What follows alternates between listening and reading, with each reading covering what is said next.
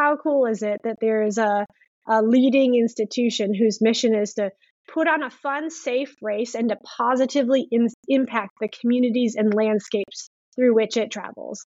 Like there are no other instant. There are very few other many miles to go. I'm just an old hard rocker running from the dusk till dawn. Just what's it taking so long. Uh-huh. When the sun goes down. That's when I'll sing my. Oh, hey everybody, my name's Dan Ryan, and I am joined today by my co host.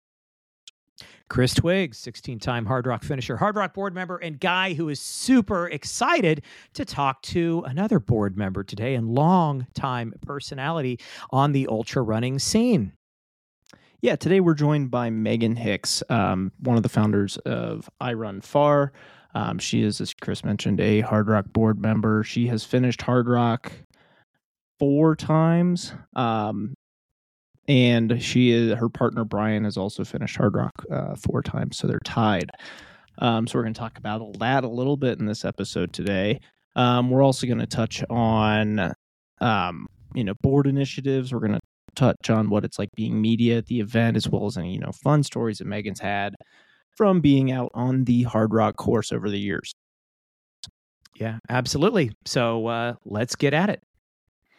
Hey, Meghan, how's it going? Hello from the future. What are the Tomorrow, lottery is tomorrow numbers? nice? Do we like it tomorrow? it's okay day tomorrow. I recommend um staying the course for it. How long are you down stocks there? went up? Uh, we booked tickets for two months, but we're having so much fun that we're considering staying longer because we're Wow. here and all. So That's great. yeah, That's fun. yeah, it's How's a good um, amazing. I mean, Yeah. New Zealand is super volatile. It can go from like you know dump an inch of a rain, inch of rain in two hours, and then the sun will be out and everything will dry out really quick. But the rivers are flooded for you know twelve hours from the rain. It's a very Ooh. Like lot they say. Mm, Nice. Yeah, like Yosemite version, like waterfalls that 5,000 people would be looking at if they were in California, but they're zero here because there's a zillion waterfalls. Nice. Wow. Yeah, Wow. I I'd I'd have to go it. visit New Zealand. We're going to Australia next month, but I don't think we'll make it to New Zealand. So people, t- when I tell people we're going, they're like, "Oh, are you going to go to New Zealand?" It- As if it's like you're in Florida. Are you going to see Georgia? No, it's not like that. Or like you're in Florida, are you going to New York too? It's more So- like that. so right? it's more like you're in Florida. Are you going to Puerto Rico? That's really what it's like. So when we were in the marching band, we got to go play at Wembley Stadium in London, Ooh. and we, they the NFL flew us over. It was really cool. It was my first time ever overseas. And after we performed, they wanted us to go sit around in the stadium for. It was an NFL game that was being played in London. Um, it was actually the Jaguars versus the Bills, and no Jaguars, yeah, versus the Bills. So the Bills were bad. Um, so they sent us, and they're like, "Well, after you're done with your performance, go hang out with people in the stands." Hmm. So I went and I sat next to this lady. She goes, "Oh yeah, yeah, yeah. I've been to Ohio with you know with the British accent and everything." And I'm like, "Oh, cool. What part of Ohio have you been to?" Chicago. Nope, nope, didn't get even close. Nope. Cute, but no. Wrong time Didn't- zone. Didn't wrong correct her. Just was like, "Yeah, that's cool. My grandma's from Good job. Chicago, Ohio. I know it well. 450 miles away, but cool. Close, but eh, we'll play horseshoes. So, Meghan, thank you so much for being with us here on the podcast. We're super excited to talk with you. And I'm sure a lot of our listeners already know a lot about you. But for those that don't, or just in case there are things that we don't know, if you could just tell us a little bit about yourself, um, how you got started in in running and all of this stuff. Hi, Chris. Hi, Dan. Thanks for having me on Hard Talk. um, I'm Meghan Hicks. I'm the editor in chief of I Run Far. I'm a four time Hard Rock finisher. Um, my first visit to Hard Rock was in 2011. Um, I came as a sort of your typical tourist participant, and iRunFar, the business, covered Hard Rock very lightly that year. Um, I was enthralled and enamored by it, but I didn't think it was on my personal I could yet finish list. Um, so it took me a couple of years until I got the courage to put up for entry in the race. But um, as both of you know, when you cap when the when the Hardrock bug captures you, it's only a matter of time until uh, yeah you capture it and you get to run the race yourself. yeah. So, what was your start in ultra running? How did you? What was your journey from uh, from you know getting into running to eventually getting into Hardrock? Yeah, so I guess I'm one of those people who started running about as early as you can. I did like middle school running, junior high, high school track. Um, I also played tennis, which overlapped with cross country. So I do tennis in the fall and uh, track in the spring, and then um, like went through the collegiate like Division three system like that, and then after college, it's much easier to run than to play tennis. Um, you have to have partners and you have to find tennis courts. So um, running very quickly took over as my main thing. I didn't know about trail running at all for several years. So I did like 10Ks, half marathons, built up to marathons, that typical thing. And I was uh, working in Texas and met a gal who identified as a trail runner. And I was already like a backpacker and a camper, and I liked doing things like out in wild places on trails, but I'd never met a trail runner. Um, and I said, What is this sport of which you speak? Please take me on a run. And she took me on a run, and she um, was a really good trail runner, is a really good trail runner. She nearly killed me, or I killed myself trying to keep up, but the rest is history. Um, I did a couple of short trail races. And then I learned about things like running rim to rim to rim in the Grand Canyon. I learned about 50 mile races. I learned about 100 mile races. And um, yeah, the rest that the rest of that is a very slippery downward slope into long distances and big adventures. Wow. Yeah, and you've done some huge ones, including Tor des Géants and Marathon des Sables, and a lot of big, big, big events. That's awesome. So, when did you first hear about hard rock and what made you decide to become a hard rocker? Um, I guess I don't know when I heard of it. I mean, um, I think I started trail running around 2004, 2005. I think I did my first ultra around 2006. I subscribed to like Ultra Running Magazine, um, Trail Runner Magazine when it came out. I was kind of a, oh, that was the blog spot era where everybody had their own personal blog. And so I'd read all kinds of blogs about ultra running and I was just very quickly a, you know, a super fan of it. not sure when Hard Rock came across my radar. I'm sure it was through Ultra Running Magazine or a blog. Um, I met Bryon Powell, my husband and coworker, in 2008, and he had um, been to Hard Rock, like I think once or twice prior, and had talked about like, oh, we should go and watch and maybe cover the race. iRunFar was like a budding media entity at the time, and so we did that for the first time. I believe it was in 2011, and you know we did the typical thing where we camped out of our car like at the edge of town and you know, went on a few runs and on the hard rock course, we covered the race. We took photos at a couple places, um, put them on the internet like the next day, um, not as the race was occurring, but very delayed.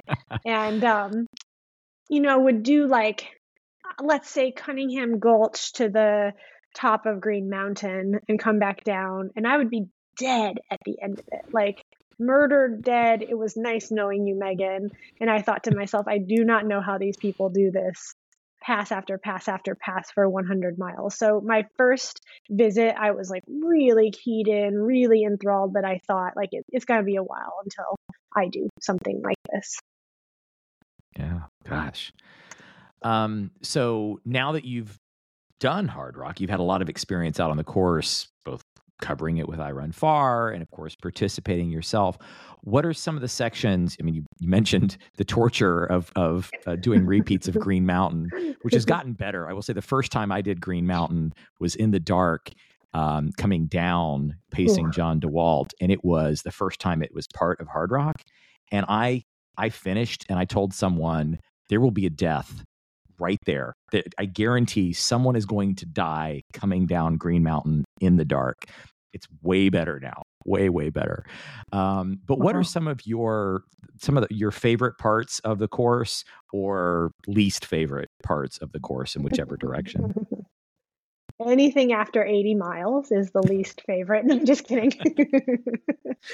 um, favorite parts. I'm a sucker for basins filled with wildflowers. You know, like when it's every different wildflower and they're coming over the trails and they're covered with dew, and you look down at your legs and your legs have like the pollen of every different color wildflower on them. Like that is my version of heaven. So it doesn't have to be a particular place, but that that experience, which is just so for me quintessential hard rock nature, is big big high basins, wildflowers.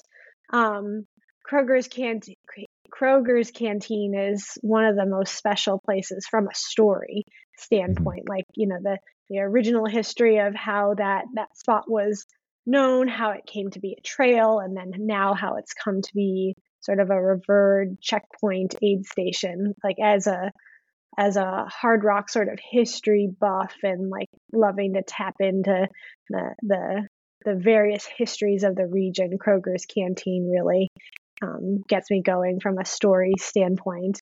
And then like yeah, places to hate. It's just um anything after 80 miles, let's just say that. fair, fair, truly fair. What's that, Dan? Did you take the shot of tequila at Kroger's canteen? Always. Never right. say no. Yeah. Agreed. Agreed. For sure. Do you have a direction that you prefer? Clockwise or anti-clockwise? No, I don't. We'll skip Yeah, that t- typically I'm kind of better at gently running gentle uphills than like running gentle downhills. So I think like my body likes like the direction that's got the gentle grades up, but it's just so different. Like everything is you're just the way because races that are as long as hard rock, it's so much more about your mind and like where your mind goes on the journey and you're just having such a different relationship with you know like Putnam Basin when it's the first big basin that you're crossing rather than the last like you're you're having an out of body experience when it's the first basin that you cross you're just in Mhm. heaven but when it's the last basin you cross like like it's you don't even register like where you are and it's like one of the most gorgeous places on earth so yeah you're because your mind is so tied to the experience that you're having it's each direction is awesome Yeah. Yeah. I it it's interesting. I don't know who started the the um the saying that you have to go both directions to be a true hard rocker, but it's become a thing for sure, right? And while it is a very different run in each direction. I mean, the climbs are completely different, the descents are completely different. The the sections that you hit day and night are different. But but at the end of the long day or two, it's hard rock either way. And and where your mind goes and what your body is required to do is the same either way. Um, so anyone that's only gone one direction, don't feel like you're not a hard rocker because you've only gone one direction. Um, but it's still it's still neat to have that experience of going up and down. You've gone both directions. I, I think I didn't look to see.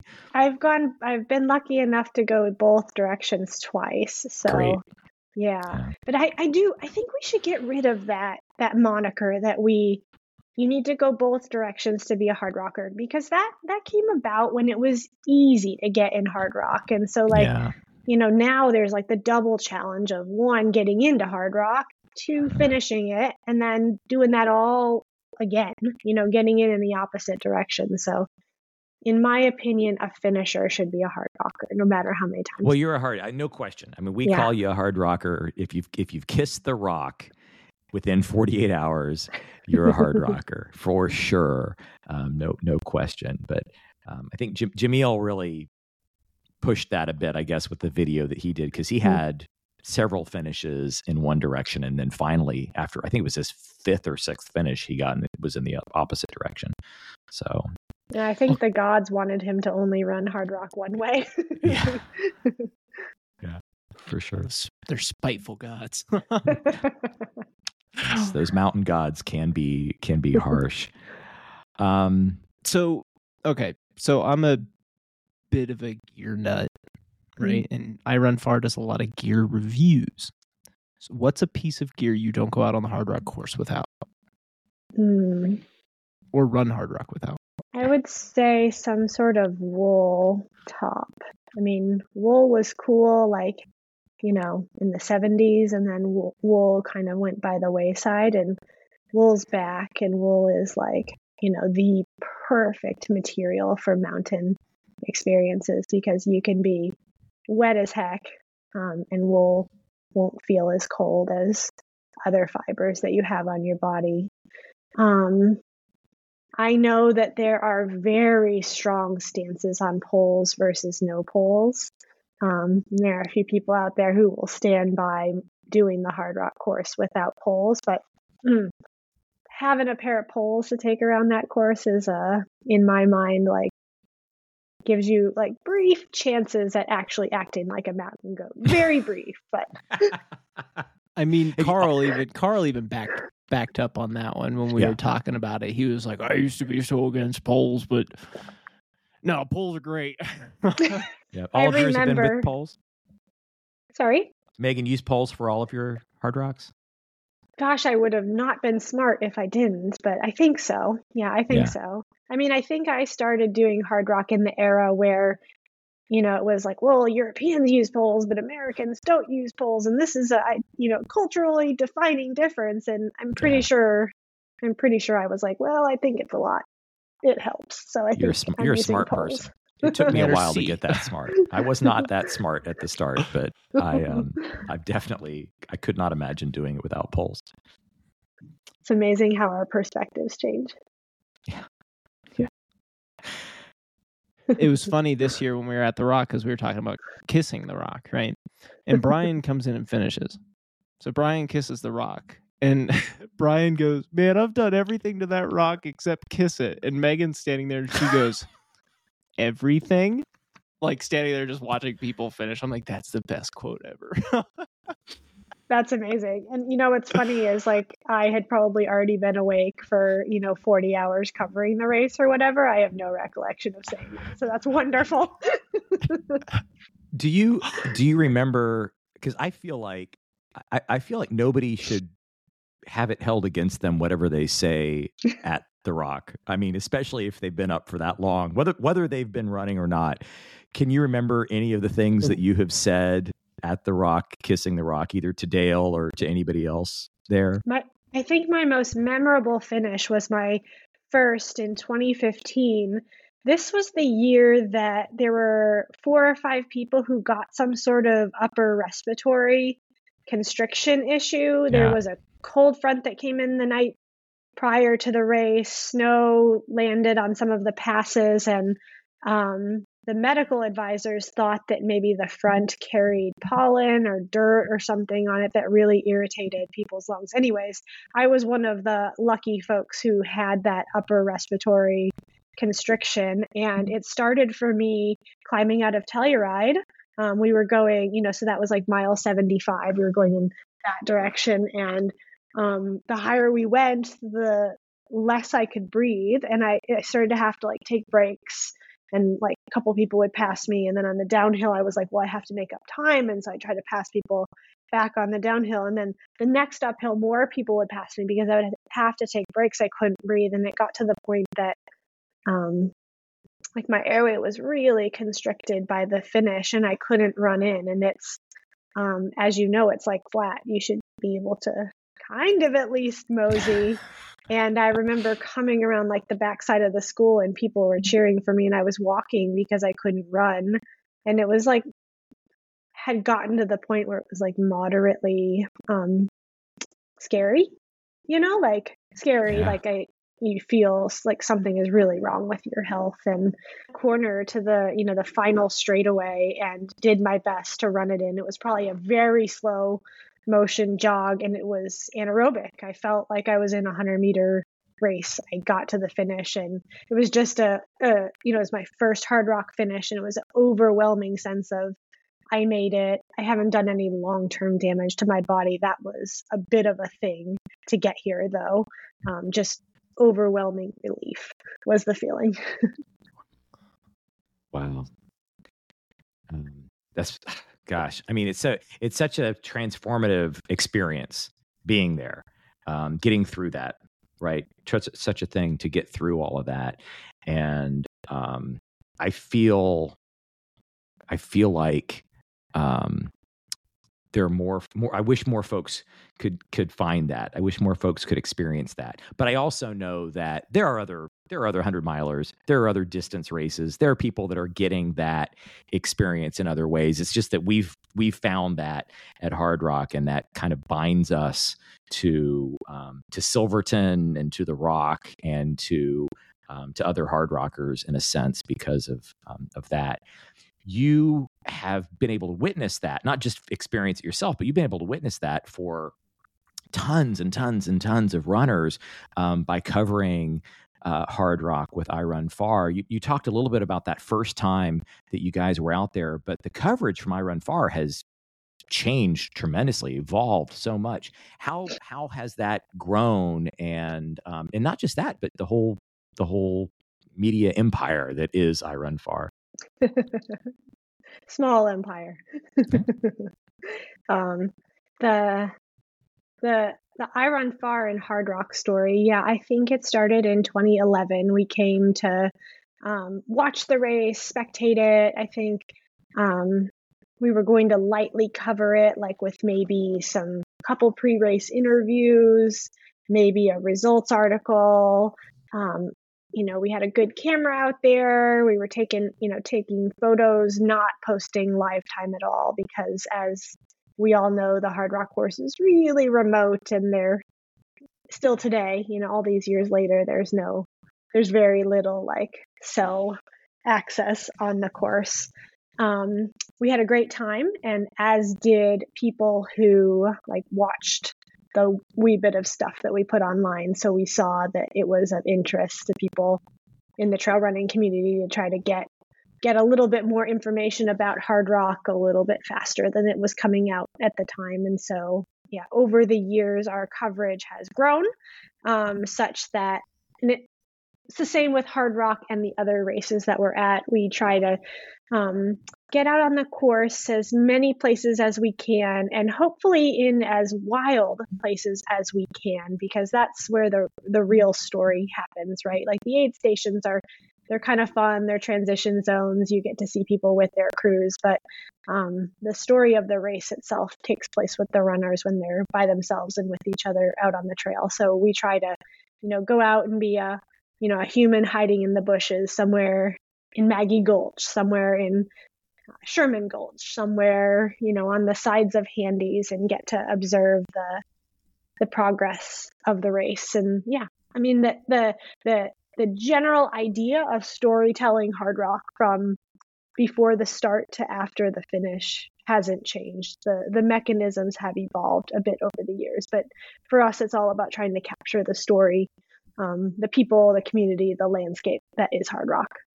so follow up to being in Silverton. This this wasn't one of the questions that we had listed, but when did you guys make the move to Silverton? I know you're recording this right now. You're in New Zealand, um, but I, I think that's because you're all a little bit damaged from last year's winter.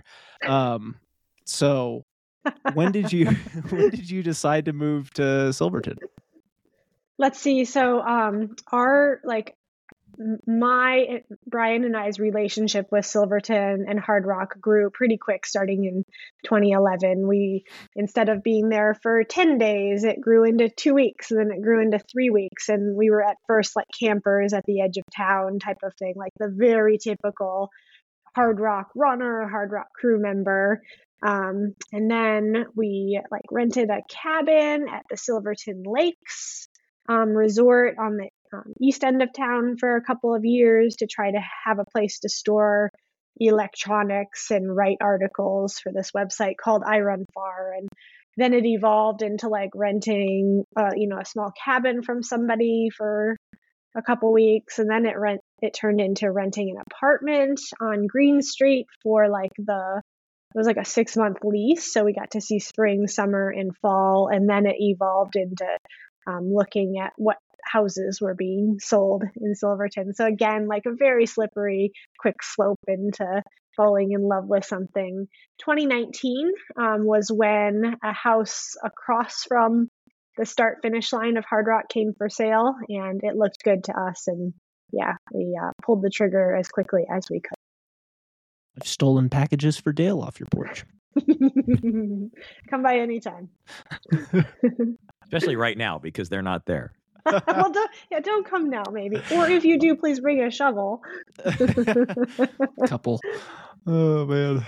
You remember the board of directors? When did you originally decide to apply for the board? And what board initiatives are you particularly interested in?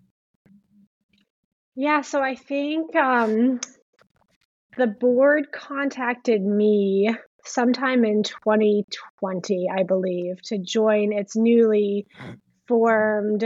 Um, I think that they were calling it not gonna. I'm probably not gonna get it right. Like a diversity committee. The idea was, um, you know, to form a committee to start working on diversity, equity, and inclusion issues as it related to Hard Rock. And they the board wanted the subcommittee to be made up of both board members and just external folks who seemed to care about Hard Rock. And so I got an email about participating in that. I said yes right away. Um, became a member of that committee, maybe was a part of it for I don't know, under a year, but over six months, that type of thing. And then there was a board election that was happening.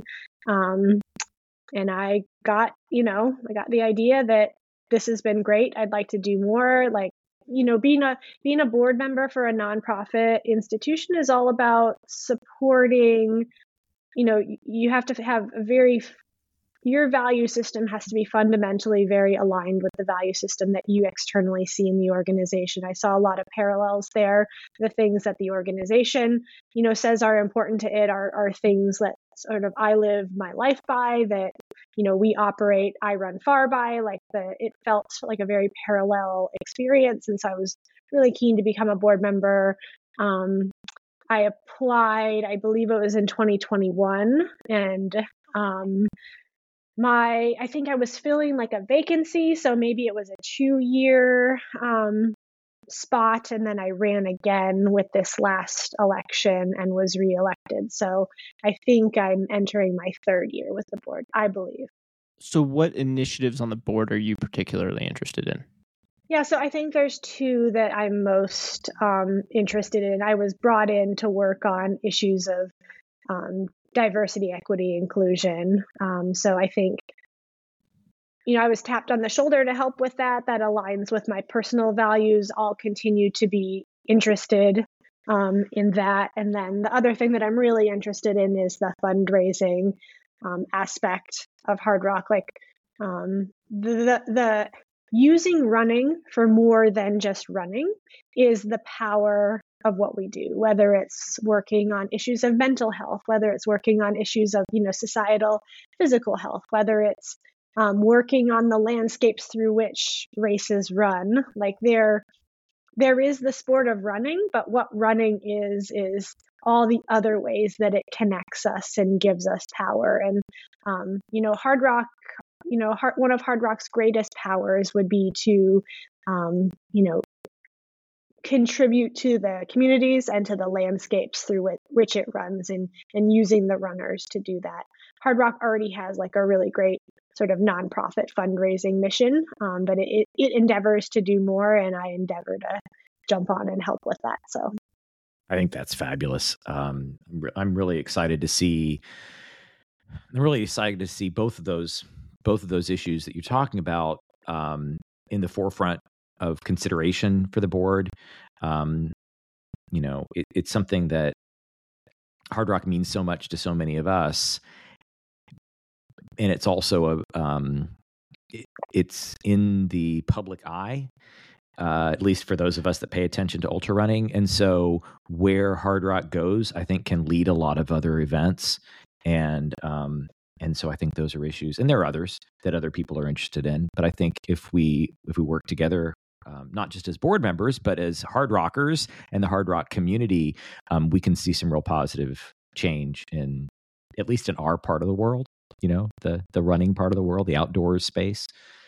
Um, yeah. so So, for- how cool, Hmm? like, just to jump in for a second, like, how Yeah. cool is it in 2023 as the world of trail running and ultra running continues to commercialize at a highly rapid rate? How cool is it that there is a, a leading institution whose mission is to put on a fun, safe race and to positively in, impact the communities and landscapes through which it travels? Like, there are no other insti- there are very few other institutions out there who endeavor to have that miss- mission. I mean Yeah. it's i just think that like that that's really important that that exists and that um the that the institution that Hardrock has been elevated to that level and can speak to those values and and be a leader there. Like it's just super cool when you put it in the context of 2023 the world of trail running. A, a crazy a lot going on in in trail running. Um, you're you're exactly right about that. And um, yeah this is we're not we're, we're not about making as much money as possible really. Um, you know or ha- putting as many feet on the trail as possible so that you know it's this you know a crowded busy social highly social experience and yeah. yeah. It's it's yeah very interesting yeah. Um, in terms of your personal running, so four Hardrock finishes, no DNFs, all all successful endeavors out on the course, which is it's which is something. You know, there are lots of people for a lot of reasons that can't make it around. Um, we we spoke with Nancy Hamilton, who's the first female Hardrocker, first female Hardrock champion, and we asked her about winning that first Hardrock and she said really it was it was a side effect it was not the goal the goal was not to win the goal was to beat susie susie was a woman that she had been in many ultras with and other races with and she just all she cared about was beating susie and the fact that I mean, Susie finished second, so she had to finish first. That's basically how it came down to. So Dan and I have this working theory that we all have a Susie. We all have someone who brings out the best in us, either brings out the competitive side of us or just someone that we really love being out there on the course with. And so we, we're asking everybody, and we need to know, Meghan, who's your Susie? all right so it's not like It's me and this woman are of parallel physical abilities like Nancy okay. and Susan were, but it's it's it's a person whose career I have highly admired for a long time who was a you know a pioneer in like that you know era in which trail running really came about as a professional sport for some people and that's a, a, a multi-time Hardrock champion anna frost like she's Oh. a you know she's a person who yeah i mean we're basically the same age. I actually think i'm a little older than her but she's somebody who i see as a mentor and somebody who i look up to and who's you know like values um, you know she stood true to her values of what you know how she wanted to participate in trail running um, what you know what world around her she wanted to create while also being a professional athlete and having like a really good time in like that sort of renegade modern era of you know professionalization which was really just dirt baggers living out of their cars running really fast um yeah a great a great mentor for me Oh, yeah, fantastic. Now, so do you have do you have the children's book that she wrote or that was written about her? Well, this is. This is the um, bookshelf of the the place where we're staying here in New Zealand. But if I had my my bookshelf behind me, you would be able to see. Yes. Fantastic, fantastic. That's great. We we didn't know about that book until we interviewed her. Well, until we were preparing for uh, for the interview with her. Um, but I have acquired a copy of it, and uh, my intention is for us to auction it off in Silverton this summer as a fundraiser. So um, Very she has promised she has promised that she will sign it as well. Awesome. So, Very um, cool. Absolutely. Thank you She- for that. she told us one of the best stories I think so far with Kilian, um, how he was she was crewing him in 2014, and he showed up and she was like, "Where's your crew bag?" He's like, "Oh, here's my crew bag." Had like a handful of Snickers bars and change of shoes in it. I think she said, Yep. and that was it. Like that was all that was in the bag. And she's like, "Where's your stuff?" He's like, "That is my stuff." Um, do you have anything like that from from out there before we wrap up? Any great stories? Oh, we just good love some stories. good Not stories. Snicker Meghan. bars. I'm, I'm assuming you've eaten, eaten a couple on the course, but I, I think my best stories from Hardrock are from covering the race and just witnessing witnessing like everything from just supreme racing to s- just barely sneaking in under the 48 hour cutoff and like you know having a religious experience out there and everything in between um probably my like the the the biggest story that I'll remember from covering the race is being in Maggie Gulch. I think it was must have been in 2015. You two are better history buffs. Um, you might remember it better than me. This was the year that Kilian dislocated his shoulder on a somersault um, coming off of Buffalo Boy Ridge and into Maggie Gulch. Um, so iRunFar was in Maggie Gulch. We had a pair of binoculars. We were watching two Salomon runners in Salomon Kit descending from Buffalo Boy Ridge, which is a couple thousand feet above Maggie Gulch. We watched one do a somersault.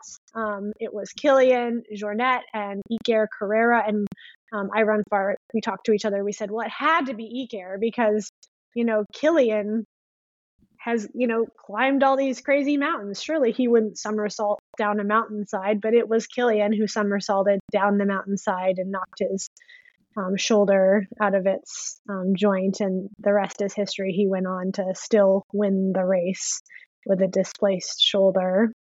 Um, so that was a pretty incredible thing to witness. Another really interesting thing to witness was um, the Japanese runner Tsuyoshi Kaburaki. He's the race director for Ultra Trail Mount Fuji. Um, he came to Hardrock. He did the you know the quintessential come for a couple weeks, train, really learn the course. He was a you know a, a student of it.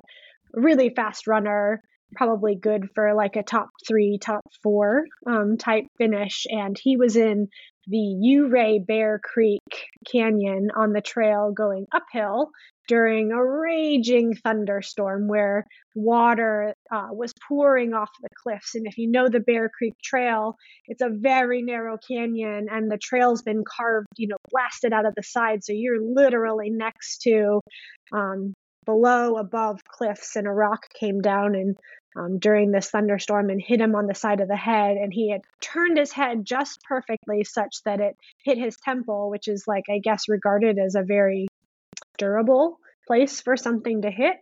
Um, and he, over the course of the rest of the race, um, the knot on his head just grew bigger and bigger. And he finished the race, I think, like in sixth place, a little bit further back than you'd expect him. But after being hit in the noggin with a rock during a thunderstorm in Bear Creek, he still thrived. I mean, everybody's got their Hardrock story like that. And yeah, being a part of iRunFar and getting to see those things out in the field and, and watch the evolution of people's races is, um, yeah, some really cool stories. Yeah. Gosh. I, I mean, I think if you followed every single Hardrocker every year, you'd you'd see something amazing, something incredible that's happening out there. Yeah, Um, and just those the runners who are, you know, coming in seven minutes, three minutes, six seconds under the cutoff, you know, after and it's a race the entire way for them um, to stay under the cutoffs and to make it. There's never you're never letting off the gas and yeah, those are those are I mean those are those are fiercer competitors than everybody else out on the course. Yeah. Well, one of the things that I admire also about the Kilian is a very good example of this, but but I really think every every Hardrock champion really follows this um, this model is that they show up in the last hour. You know, they may have finished 24 hours before these these folks coming in in in the 48th hour, but they show up there and are there to cheer in those folks that have been struggling, those people you're talking about that are, are racing the entire time, they have the admiration of the front runners. And um, I think that's fantastic. You know, I you know i've i've run marathons that included uh, someone setting a world record and that world record holder was not there to clap for me when i crossed the finish line an hour later. Um, but you know but there at the end those Hardrock champions are always congratulating and and and I believe have true admiration for the struggle that those folks have gone through toward the end. Um, and also, yeah, also those those Hardrock champions. Uh, you know, if you if you win Hardrock, you are the um, you're like the pacer for the hard block the following year, which is the kids' race around Silverton School the day before the race. So um, not only are these winners, you know, staying out to watch all of the finishers and the final finishers 24 hours after they've crossed, they also have to go in a sprint race the day before their race to pace all of the kids of the Hardrock community in the hard block kids race. So it's a um, yeah, being a being all those facets of being a community member of Hardrock are just so neat. Yeah. Yeah, it really is. It really is. Um, so Meghan, before we let you go, I I just want to ask if there is any other story, any other thing that you can think about, a moment uh, out there in Silverton on the course, even if it wasn't during Hardrock, but but some other thing that that you feel like you want to tell everybody because we'd hate to let you go without capturing one last story from you? I think a really cool story. I mean, it, it's often said how um, how much Dale, the run director of Hardrock, does for the organization. Um, but one of the cool things that I get to see, that I Run Far gets to see by spending over 24 hours on the finish line with Dale, is um, him taking notes and you know preparing for so all of the runners cross the line they talk with anybody who's hanging out about their experience? Did they hallucinate? Where did they fall? Where did their stomach get upset? Where were the storms for them? And then that runner takes off and the run director st- stays for the next person. And he repeats that experience a hundred and you know however many times as there are finishers. And then the next day after staying up and barely you know sleeping for two nights dale the run director puts on a you know a graduation gown and he conducts this graduation ceremony where he tells stories about each and every finisher. And he gets it right every time. And the way that he does that is he takes notes. So after each finisher comes, he'll take out a note card and or on a on a clipboard or a piece of paper, he'll take notes on what he spoke with a finisher about um, so that he has a story, he has something that captures that person's experience for the graduation ceremony the next day. That type of moment, like you don't see any other race director, run director out there doing that. And like that's that's for me, that's Hardrock in a nutshell. Like that's the quintessential symbol that is Hardrock. It is about the people. Yeah. That is such a special thing that happens at that award ceremony. Um, and you're right. I don't, I can't think of any other, any other ultra or any other race that does that. Um, and that, that's a very special part of, of, of creating the sense of community too, is to hear those stories um, from those folks. They're always very powerful. Yeah. Um, Meghan, thank you so much for spending time with us today and um, and sharing your stories. Uh, I know you're. It's going to be very hard for you to leave New Zealand. Obviously, um, you've already told us you you may extend your time down there. However, I have a sense, I have a feeling that they will get winter as well at some point. and so the snow that is um, that is waiting for you back in Silverton will find its way to New Zealand, and maybe by then you'll find your way back to Silverton. And uh, and we know there's no way you won't be in Silverton during Hardrock this summer. It's where where Hardrockers belong, um, and you're you're a, a Hardrocker through and through. And we look forward to seeing you there and then see you both there. Thank you for this. And thank you also for the work that both of you are doing with the, the Hard Talk podcast. I know that this is a true labor of love. So, yeah, thank you. That's when I see Wow, that was a fun conversation with Meghan from the future, um, since she is down in New Zealand. Yeah, you know, super smart of Meghan, right, to spend the Silverton winter in New Zealand and then with the New Zealand winter, she'll spend, of course, back in Silverton. Similar, similar to uh, Anna Frost, who we already interviewed. Yeah, no, they're doing it right, man.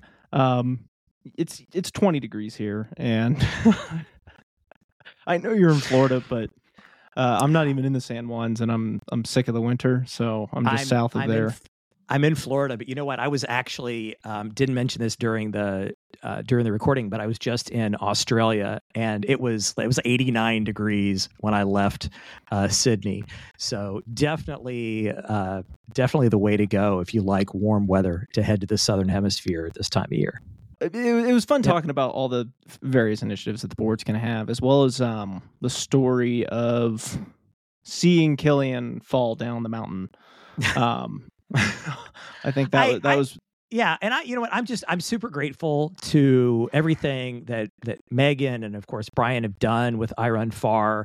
It's the way that uh, that really we have gotten to follow the sport for such a long time and even even with the live streams that are happening Hardrock's going to have a live stream again this year uh, even with all of those things that we have in order to access these events. It's still nice to get the interviews. It's nice to get the insight. It's nice to read the articles uh, that iRunFar offers. I think they do a great job, and I'm really grateful that um, that they've been there for us. And I'm and I'm super excited to work with Meghan on the board. And, um, and we've got another board member uh, coming up that we're going to be talking to. Hey, Chris, before we wrap it up, how is your training going? As we're approaching the end of February, you had better get running because you do have to take a little bit of a, a walk around the San Juan Mountains at I do know, in the middle of July. I do, and I'm looking forward to it. I really am. Um, there's no better place to be in July than the San Juan Mountains. That's absolutely the truth. Um, I have. I'm going on. This is not now even Disney World.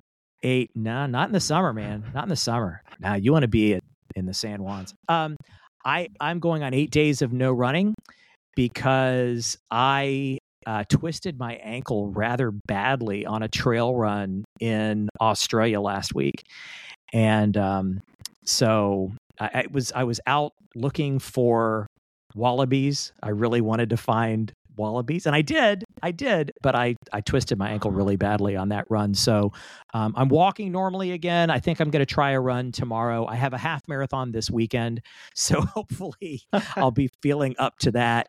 And um and as, as long as that goes well you're going to see me uh, a dramatic increase in my strava mileage i promise dan. I promise. Thank you for keeping me honest. Oh yeah, we'll be updating. Uh, you know, every time that we're doing this podcast or every other time, especially as we get closer to the warmer season, um, just to hear about how your training's going. So I'm excited. You know. I'm super excited. You bet. Hey, everybody, please join us next time as we welcome on live from France um, Stephanie Case, another board member, uh, Hardrock finisher, um, person extraordinaire. Can't wait to have you all listen to what we have to say with Stephanie Case.